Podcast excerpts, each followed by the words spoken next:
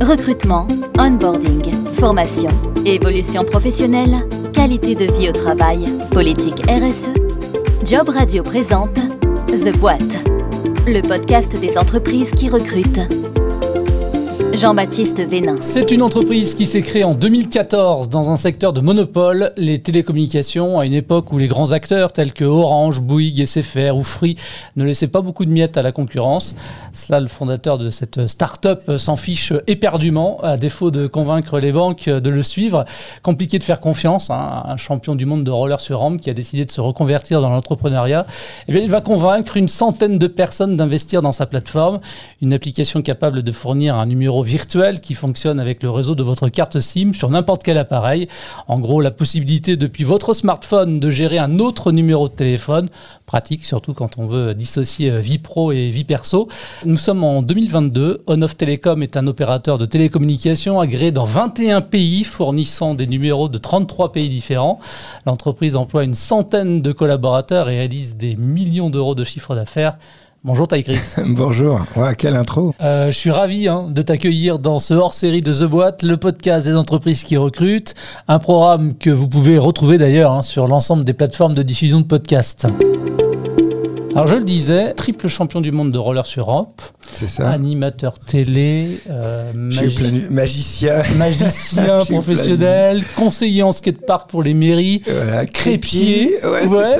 tu t'es lancé même dans la broderie pour lancer une marque de, de vêtements. À quand j'étais gamin, ouais. Voilà, puis finalement entrepreneur à succès dans les télécoms, donc, mais aussi on le sait peut-être un peu moins dans une gamme de papeterie. En fait, en fait, d'une façon assez générale, c'est que j'ai eu un, un, un cursus très différent parce que j'ai jamais été scolarisé et donc j'ai essayé de m'en sortir dans la vie en étant passionné, en tentant plein de challenges. Alors c'est vrai que le roller c'était ma première passion, j'ai pu en vivre pendant pas mal d'années, mais après j'ai essayé de créer des boîtes avec des erreurs et, et donc il y a des boîtes que j'ai créées malheureusement que j'ai dû fermer, mais j'ai essayé tellement de choses et au fur et à mesure j'ai augmenté mon savoir jusqu'à créer enfin une vraie boîte qui marche bien.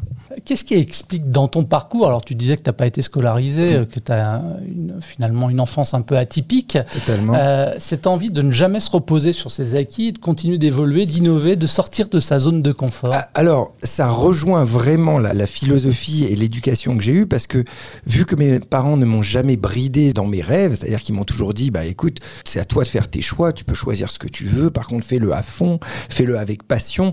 Et donc j'ai toujours en moi comme ces yeux d'enfant passionnés avec des rêves au loin de se dire, bah tiens, demain je vais créer une énorme boîte, je vais essayer de devenir champion de roller, je vais essayer de monter un film Hollywood. Donc, c'est-à-dire à chaque fois des rêves impossibles. C'est pour ça que je dis que je suis plus challenger que entrepreneur ou sportif. C'est plus le rêve de me dire j'ai un challenge impossible à atteindre, un rêve au loin et je me bats pour essayer de, de le faire. Et aussi puisque j'ai jamais rien appris d'une façon scolaire, j'aime apprendre de nouveaux métiers et connaître des personnes dans des univers totalement différents. Passer des sports extrêmes ou à la télé ou maintenant au monde des télécoms, évidemment, ça ça a rien à voir, mais c'est passionnant parce qu'on rencontre des gens qu'on aurait normalement jamais pu rencontrer. Alors dans tes nombreuses vies, tu aurais pu être un acteur de ciné. Il y avait d'ailleurs un projet à Hollywood qui ne s'est pas concrétisé. Ouais. Pardonne-moi quand même cette question incongrue, mais est-ce que tu aimes le cinéma et c'est quoi tes, tes films préférés à toi? Oh là là, évidemment. Non, mais j'adore le cinéma. Euh, mes films préférés, j'adore les films un peu d'anticipation. Je suis un fan, euh, voilà, des films de science-fiction d'anticipation, sont donc par exemple Bienvenue à Gattaca ou des films plus modernes, genre Minority Report. Mais après, euh, des films beaucoup plus artistiques, euh, comme euh, Artiste ou quoi que ce soit. C'est-à-dire que j'ai fait des cours de comédie pendant des années et le plaisir de jouer et de rentrer dans un autre personnage et sortir de sa personne, c'est extraordinaire. Est-ce que ce film-là, euh, qu'on va entendre, tu, tu l'as vu Il y avait dans la Légion un chasseur de primes, légendaire. Peu importe qui il est ou ce qu'il est. Assurez-vous que c'est bien elle. C'est elle. Bien, tu es là. Vous êtes qui, vous? Ken Wise, je suis venu vous sauver. Ah non Ça te parle pas Ah, ça me parle pas. Si je te dis euh, Jupiter Ascending. Ah oui, ah bah oui, c'est oh, la honte. En plus, c'est moi qui ai. T'étais le double, je doublais Shining Tatum. Pas hasard. Ah là là, ah là, je suis vraiment mauvais. Non, Jupiter Ascending, bon, ça c'était une expérience euh, différente parce que j'étais cascadeur dans ce film, mais c'était quand même une expérience dingue parce que c'était euh, le film qui a été réalisé par les deux réalisateurs de Matrix, les deux frères Wachowski. Il y avait Shining Tatum en tant qu'acteur principal que je doublais, il y avait Mila Kunis, et c'était un film à 300 millions de dollars. Et donc, c'était incroyable de me retrouver dans cette machine d'Hollywood, aux côtés des plus grands acteurs, des plus grands réalisateurs, et voir comment des films hollywoodiens se construisent. Après, le film n'a pas eu un succès Non, extraordinaire. ça fait un bide. Mais, ouais, ça fait un bide, on peut le dire. Mais, mais bon, n'empêche, à vivre, c'était incroyable. Et par contre, sur le tournage, je me suis cassé la jambe et c'est comme ça que j'ai décidé de, de changer un peu de vie et de créer un off. Mais oui, c'est pas un hasard. Ça t'a changé la vie. Euh, Et à ce moment-là, le, le meilleur en roller qui gagne moins que le millième euh, footballeur, il se blesse euh, gravement donc sur le tournage, tu le disais, lors d'une Ouais. cascade. Les ligaments croisés du genou, c'est donc grosse opération. On est en quelle année là? Écoute 2013. 2013. C'est donc euh, terminé la vie de champion de roller? Pas sûr, en fait, tu sais, c'est tellement dur de, de décrocher psychologiquement. C'est-à-dire que quand on est rider et quand on a été euh, champion et qu'on est en sorte de gladiateur moderne, tu vois ce que je veux dire, quand on est en haut d'une rampe à la Tour Eiffel ou quoi que ce soit et qu'on a du public, on, a, on est embarqué par le public et on est prêt à prendre des risques incroyables. Et donc, si tu veux, c'est une telle adrénaline qu'on a envie jamais d'arrêter ça pour toujours. Donc j'ai toujours dans un coin de ma tête de me dire peut-être je referai un dernier record, peut-être hein, si je suis pas trop vieux à un moment j'essaierai de construire un truc. Mais bon, faut se rendre à l'évidence quand même, les années passent. Ouais, mais puisque tu parles de la Tour Eiffel, Le moment de vérité. Allez, allez, je veux que tout le monde tape dans les mains. Ah, c'était incroyable. Allez. De pouvoir parler à tout Ouais. le monde en même temps. dingue cette histoire. hein. Ouais. L'atterrissage n'était pas simple, mais, euh, mais n'empêche, la sensation dans le saut était complètement Ah ouais. incroyable. Et ce jour-là, tu as sauté donc près de 40 mètres hein, de hauteur sur une rampe installée à la Tour Eiffel.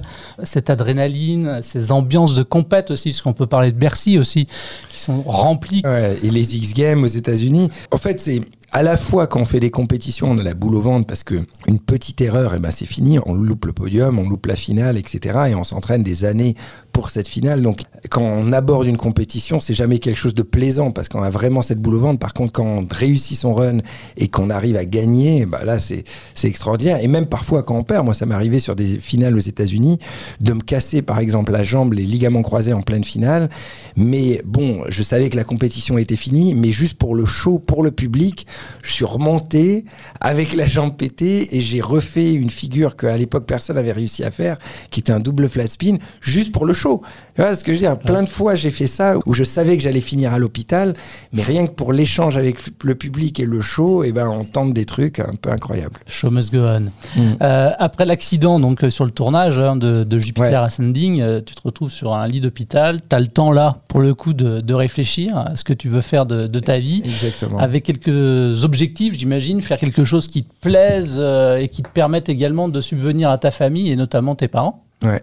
Exactement. Écoute, c'est en fait le truc, c'est que sur ce lit d'hôpital, c'était pas très très grave de m'être cassé la jambe, c'était une fois de plus, mais mais j'avais une remise en question totale parce que j'arrivais à la quarantaine, euh, je m'étais séparé de mon ex, j'avais la responsabilité financière, comme tu l'as dit, euh, par rapport à mes parents que j'aide de maintenant depuis bah, plus de 25 ans.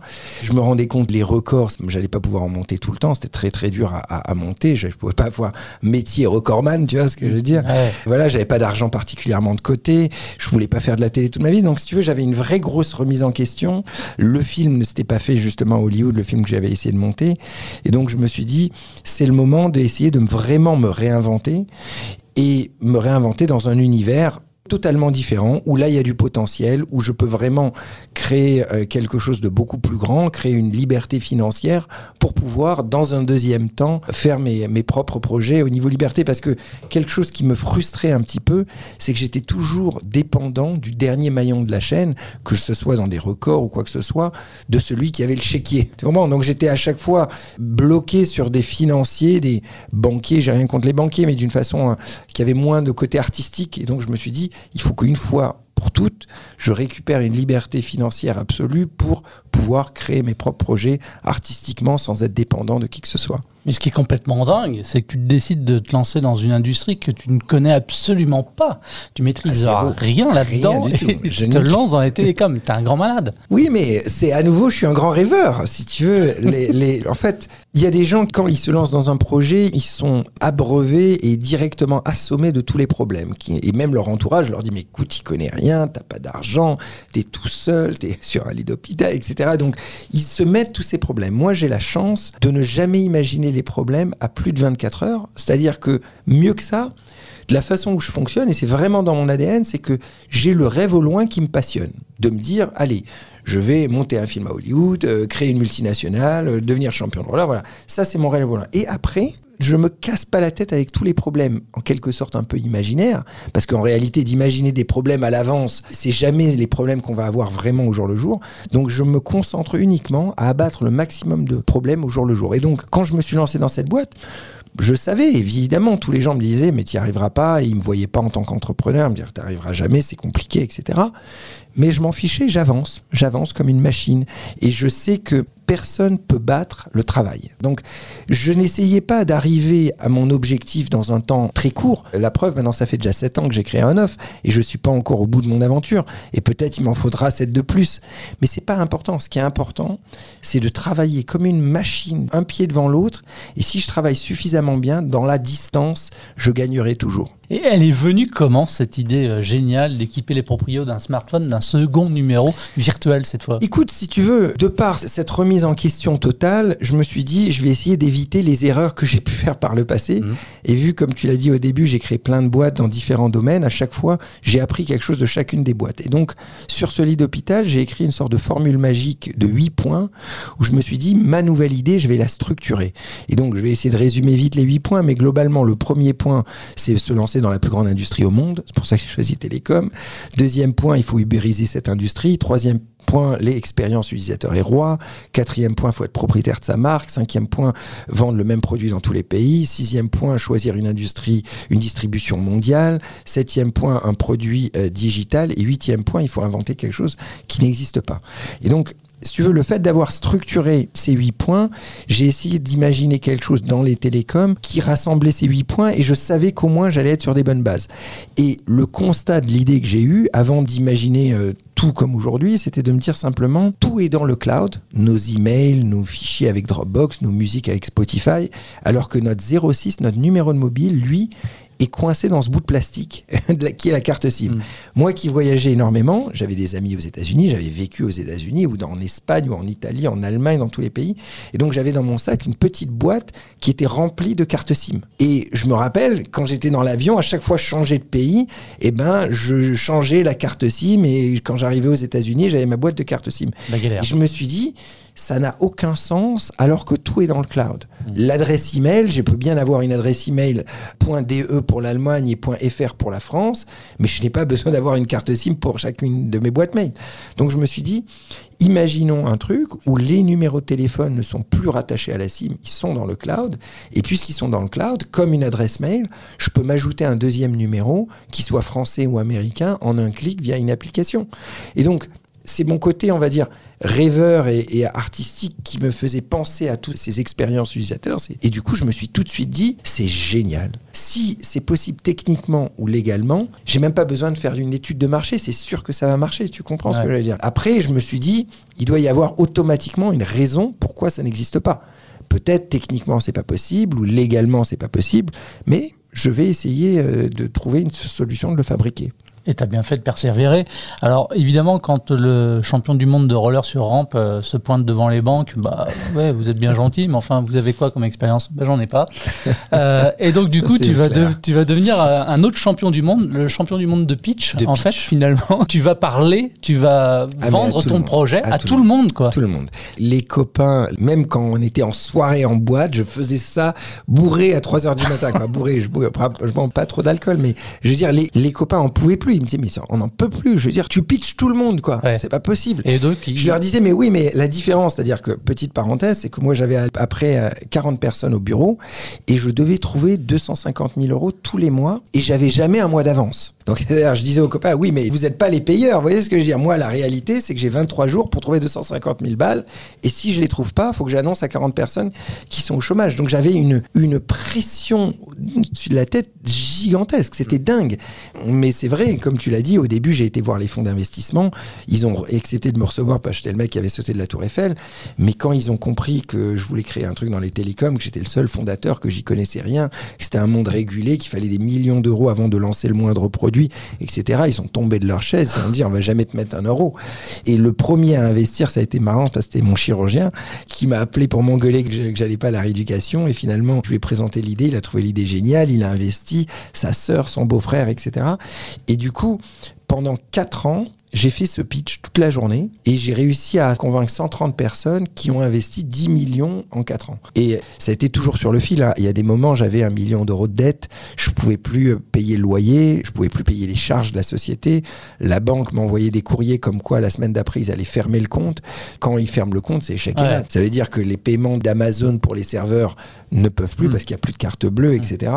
Donc je me suis retrouvé au bord, au bord, au bord de la faillite. Donc ça, c'était très dur. Mais bon, j'ai tenu, j'ai eu des coups de chance, j'ai eu des coups de malchance. Coup de chance, c'est que je me suis assis à côté d'un mec dans l'avion, Bruno, euh, en venant d'Estonie à Paris, et entre deux heures de vol, il m'a donné 300 000 euros. Donc ça, c'était un, coup de chance incroyable. Coup de malchance, c'est par, il y a eu certains investisseurs qui allaient investir des centaines de milliers d'euros, et je leur ai fait tester le produit qui était un peu buggé. Ils ont dit, ah bah finalement, il est trop buggé, on investit pas. Bon, bref, il y a eu des trucs comme ça, mais enfin, des années après, les fonds d'investissement ont rajouté 10 millions d'euros de plus. Bah là, enfin, j'ai pu avoir un peu d'air, structurer la boîte, embaucher plus de personnes et faire en sorte que la boîte est rentable, et ce qui est le cas aujourd'hui. Résilience, tu sais ce que ça veut dire, toi, visiblement. Ah oui. le succès de la plateforme donc ne se dément pas. Comment a-t-elle évolué justement depuis ses débuts en 2014 en termes de prestations, d'abord à destination du grand public Vous vous tournez maintenant de plus en plus vers les pros. Vers les pros. Ouais, en fait, l'idée historique, c'était d'avoir pour euh, des petits pros ou des particuliers une application qu'on peut télécharger sur l'Apple Store et le Google Store, qui est l'application en neuf, qui permet d'avoir un deuxième 06 en un clic. Donc ça, ça marche et ça marche toujours. C'est un produit qui grandit quasiment sans rien faire depuis 7 ans de 3% par mois.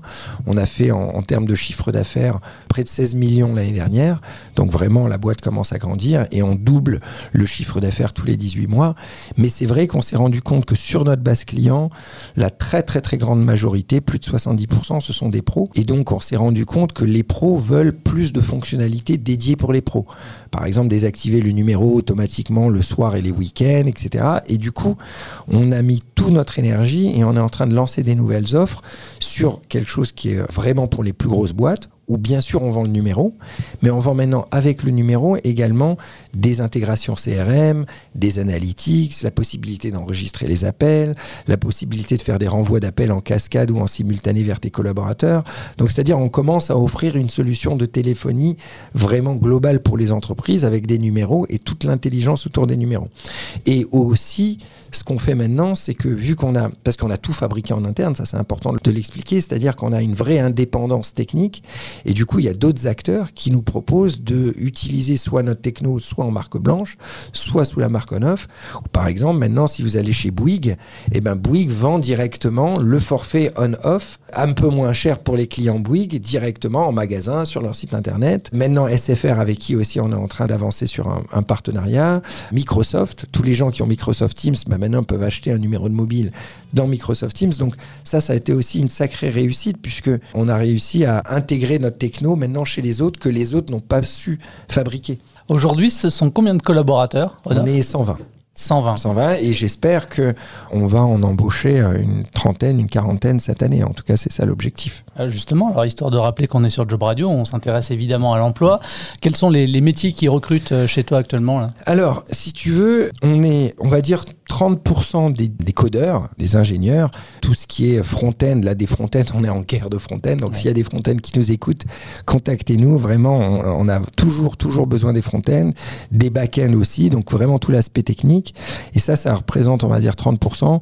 Les 70%, ça va vraiment être de la vente des commerciaux, parce que le produit B2B que j'ai expliqué juste avant avec les analytiques, les intégrations CRM, il arrive à maturité en septembre Et donc en septembre, on aura un super, super produit, ce qui est déjà le cas, mais il aura des fonctionnalités en plus. Et du coup, il faudra maintenant le vendre et l'accélérer. Et donc, il faut trouver des super commerciaux qui arrivent à vendre plus que ce que ça nous coûte, quoi. Mm. Et si on arrive à faire ce mécanisme, après, c'est sans, c'est sans limite. On peut avoir 100 commerciaux, 200 commerciaux, etc. Quel profil tu recherches Euh, Alors évidemment, ça dépend de- du poste occupé, mais on va dire par exemple en termes de soft, euh, qu'est-ce que tu recherches comme qualité par exemple chez tes nouveaux talents? Écoute, en termes de soft, euh, c'est marrant, j'avais cette discussion hier justement avec un codeur. Je me rends compte que coder, c'est quasiment comme du sport de haut niveau. Je m'explique par rapport à ça, c'est que souvent quand les gens ils cherchent un job ou quoi que ce soit, ils pensent que les entreprises vont regarder le CV, ce genre de choses. Finalement, dans le code, c'est pas vraiment ça. Ce qu'on a besoin, c'est que la personne soit en quelque sorte un génie du code, qu'il arrive à coder avec une énorme stabilité et intelligence. Ce que j'ai envie de dire, c'est que un super codeur pourrait faire un meilleur job que trois voire quatre codeurs qui te codent le truc pas super bien. Parce que si le truc est pas hyper bien codé, et ben quelques mois après, il faudra repasser dessus, le code sera pas stable, il faudra faire du refactoring comme on appelle, alors qu'un mec qui est très fort, il fera du code déjà avec une, une arborescence et une structure extrêmement solide, il saura faire justement le refactoring. Donc on cherche des passionnés de leur domaine qui sont, au lieu d'être multifonctions, qui sont des experts soit en iOS, soit en Android, soit en front-end, soit en back-end, etc. Et que cette personne soit vraiment très très fort et passionné là-dessus. Voilà. Mais il n'y a pas que nous. hein. Je regarde, ce qui est hallucinant, c'est que dans la partie tech, toutes les boîtes de la tech sont en galère de développeurs. Tout le monde cherche des développeurs. Mm. Donc euh, le conseil pour tous les gens qui ont envie de se lancer là-dedans, le conseil c'est vraiment devenez passionné de ça et devenez très très fort. Si vous êtes fort, vous allez avoir du boulot pour toujours. Finalement, l'école, le diplôme, on s'en fiche. Les boîtes, ils vont vous faire passer un, un test technique. Nous, c'est ce qu'on fait. Un développeur arrive, on lui fait passer un test technique et on sait tout de suite son niveau. Et s'il est bon, on va lui faire une offre. Un bon codeur, effectivement, aujourd'hui, il a l'embarras du choix. Exactement. Euh, du coup, il bah, faut faire en sorte de le retenir aussi, ce codeur. Bien sûr. Chez O9, euh, comment est-ce que tu favorises, comment est-ce que vous favorisez finalement le bien-être des collaborateurs? Qu'est-ce qui est mis en place?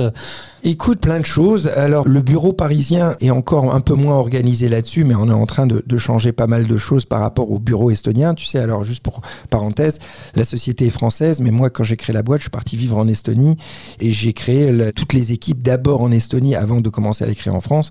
Et on a encore, on va dire, 70% des équipes là-bas, en tout cas de tous les codeurs. Et donc, en Estonie, on a un énorme plateau, un 500 mètres carrés, dans le centre de la capitale. Donc ça, c'est important d'avoir vraiment dans le centre de Tallinn un super plateau avec euh, tout ce qu'il faut, c'est-à-dire un bien-être, des boissons à volonté, à manger, des fauteuils pour les massages, une table de ping-pong. On fait tous les mois un event où on emmène toutes les équipes pour faire différents karting ou, euh, ou voyages, genre de choses. Et après, on essaye de leur, de leur faire confiance et de les intégrer. Euh, On met pas des grandes, grandes équipes, c'est à chaque fois des petites équipes. C'est des équipes de 4, de 5, de 6, avec un team lead sur chacune des équipes. Et voilà, et on essaye également de les motiver sur la vision qu'on a de ce produit, c'est-à-dire qu'on a envie de changer l'expérience utilisateur dans la main des gens dans le futur, sur la partie télécom. Et donc tous les ingénieurs ou commerciaux qui croient en cette vision et qui ont envie de nous aider, ben voilà, on est parti ensemble. Et cette expérience collaborateur, vous voulez la transposer donc euh, sur Paris? Voilà, alors on le fait déjà à Paris, mais c'est vrai que le bureau parisien est un peu moins fun encore que le bureau estonien. Très vite, on va se retrouver coincé dans le bureau parisien parce qu'on sera trop petit, donc on va changer de bureau et on va faire un plateau plus fun que- comme l'Estonie. quoi. Bon, bah, tu reviendras nous en parler. Euh, comment est-ce qu'on fait pour postuler? Écoute, euh, simplement sur notre site internet ou directement, soit me contacter sur LinkedIn, m'envoyer des messages en direct, ou vraiment sur notre site internet, il y a le logo où c'est marqué We Hire, on recrute. Et le process de recrutement, il dure combien de temps? Écoute, le process de recrutement, d'abord on regarde les CV, on répond par email, ce genre de choses, aux CV qui nous intéressent.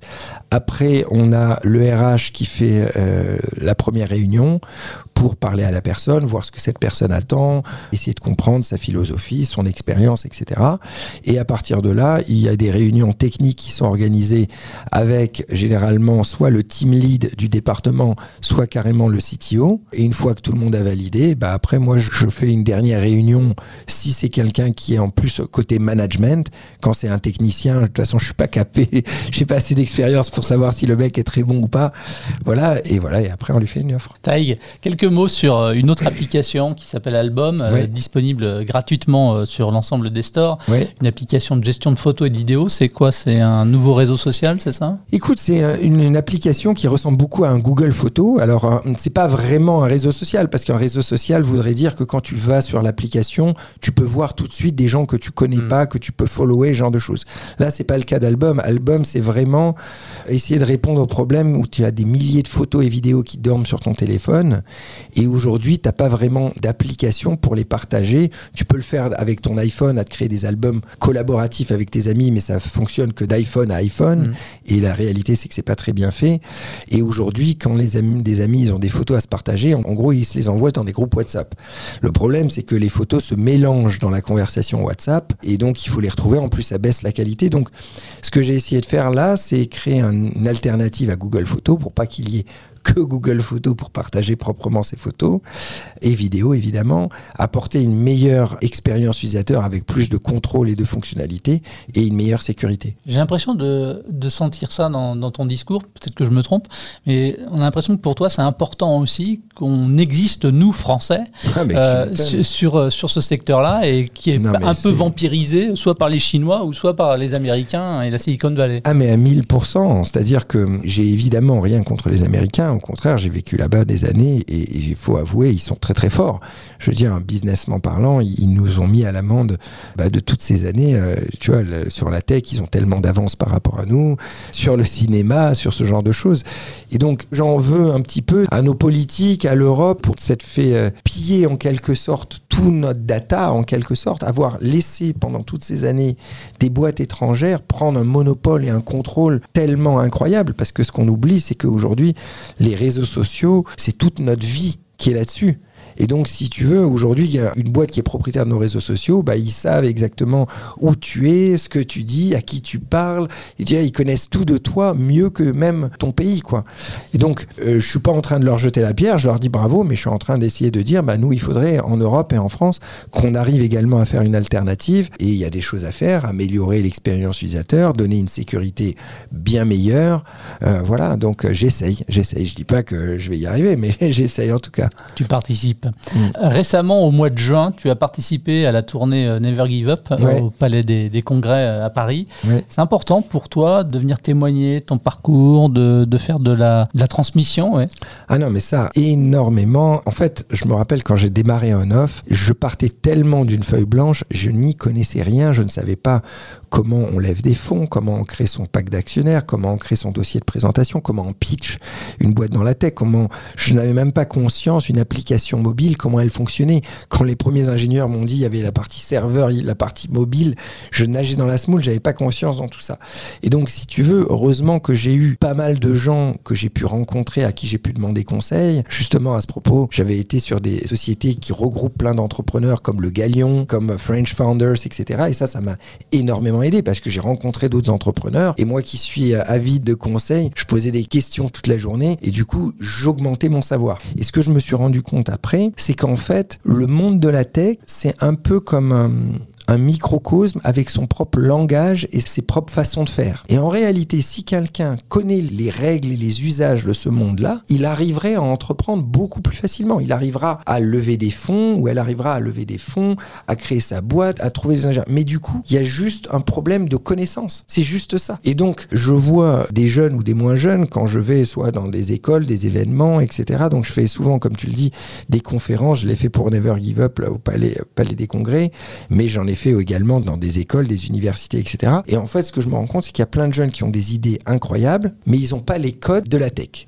Donc s'ils vont voir par exemple un, un fonds d'investissement comme moi au début ou un entrepreneur, euh, je veux dire ou des investisseurs privés, eh ben ils vont leur fermer la porte parce qu'ils sauront pas comment pitcher d'une façon professionnelle comme on pitch dans la tech, comment construire son dossier d'investissement, de prototype du produit, etc. Alors que peut-être ce jeune-là ou cette jeune-là ou ce vieux, n'importe, quelle que soit cette personne, a les capacités de faire une société incroyable. Tu vois, moi j'ai eu la chance que malgré que j'avais pas les codes et qu'on m'a fermé la porte, j'ai réussi à passer par la fenêtre en trouvant des investisseurs privés un par un qui m'ont permis de prouver que je pouvais arriver à le faire. Mais voilà, c'était pas donné à tout le monde là-dessus. Faut croire en ses rêves. Ouais, il faut se battre. Et, euh, et- mais en tout cas, un truc, il y a quand même une, une différence aussi maintenant par rapport à il y a quelques années en arrière, c'est que maintenant, il y a sur Internet et sur YouTube, etc., tellement de vidéos, justement des podcasts, où on peut, même quand on n'y connaît rien, comprendre les coutumes et usages du monde de la tech. Puisque tu dis qu'il faut croire en ses rêves, puisque tu parles de podcast, euh, je sais pas moi, la transmission, l'indépendance, euh, euh, les échecs qui nous aident aussi à rebondir. Finalement, il n'y a pas d'échec, on apprend. Ouais. Euh, voilà, les succès qui nous grisent, mais qui ne doivent pas nous éloigner de nos valeurs. Lancer un podcast avec une personne inspirante, influente sur ce sujet pour accompagner toutes ces personnes qui veulent se lancer dans l'entrepreneuriat, faire ça avec Ty Chris, bah moi je te le dis, ce serait un rêve. Tu crois qu'il est réalisable? Ah, c'est gentil. Bah écoute, euh, j'y ai pas pensé particulièrement, mais pourquoi pas? Pourquoi Ouais. pas? Bah, écoute, je te lance l'invitation en tout cas. C'est quoi ta prochaine idée ou ta prochaine vie? Écoute, j'en ai plein. On va dire j'ai un bucket list. Évidemment, le film que j'avais essayé de monter aux États-Unis, je vais euh, sûrement adapter ce film en série, peut-être une série Netflix, et j'espère que j'arriverai à le coproduire euh, et le faire un jour. Donc ça, c'est un des trucs. J'ai également l'idée d'essayer de construire, et ça rejoint beaucoup la transmission, une école qui sera vraiment basée sur la liberté et qui sera basée beaucoup plus sur le, du débrouillardisme. Tu comprends ce que je veux dire? Vu que j'ai jamais été à l'école, je ne connais pas les erreurs et les défauts de l'école traditionnelle, mais j'écoute un petit peu auprès des jeunes et je vois qu'il y a des trucs qui me paraissent totalement délirants, c'est-à-dire que le fait qu'il y ait beaucoup trop d'élèves pour le nombre de profs, quand j'entends qu'il y a 30, 35 personnes dans une classe un prof, je comprends qu'il y a des problèmes financiers, mais bon, malheureusement, à mon sens, il faut être 6, peut-être 8 maximum. C'est vraiment le bout du monde. Et d'avoir les élèves qui sont assis toute la journée à écouter ce que le prof leur dit et qu'ils écrivent globalement les cours, pour moi, ça n'a pas de sens parce que tu apprends beaucoup plus dans l'action. Et donc, je vais essayer, bah, dans les prochaines années, donc, de fabriquer euh, ma propre école. J'espère que le gouvernement et l'éducation nationale me, vont soutenir ce projet, mais globalement, qui sera une école basée beaucoup plus sur la liberté et la débrouillardisme et qui s'adapte aussi au monde dans lequel on est. Nos parents, ils apprenaient un seul métier, ils faisaient que ce métier toute leur vie. Alors que maintenant, on a bien compris qu'on va faire tous plein de métiers dans notre vie. Donc finalement, on apprend un métier, peut-être cinq ans après, ce métier n'existe plus. Et donc finalement, la, la meilleure sécurité, c'est l'adaptabilité psychologique au monde dans lequel on vit. Et c'est ça que je vais essayer de construire. Et ça va être un long travail parce qu'il faudra que j'aille dans les écoles pour essayer de voir ce qui marche. Et comme d'une feuille blanche, je noterai ce qui marche et je jetterai ce qui marche pas. Et j'essaierai de reconstruire quelque chose qui fasse du sens pour donner cette liberté aux enfants. Donc il y a ça. Et après, j'ai toujours rêvé d'aller dans l'espace. J'aimerais bien aller un jour dans l'espace et donc peut-être essayer de fabriquer des trucs volants un jour pour euh, aller dans l'espace et même voler un peu. Voilà, j'aimerais bien. Eh ben, écoute. C'est super.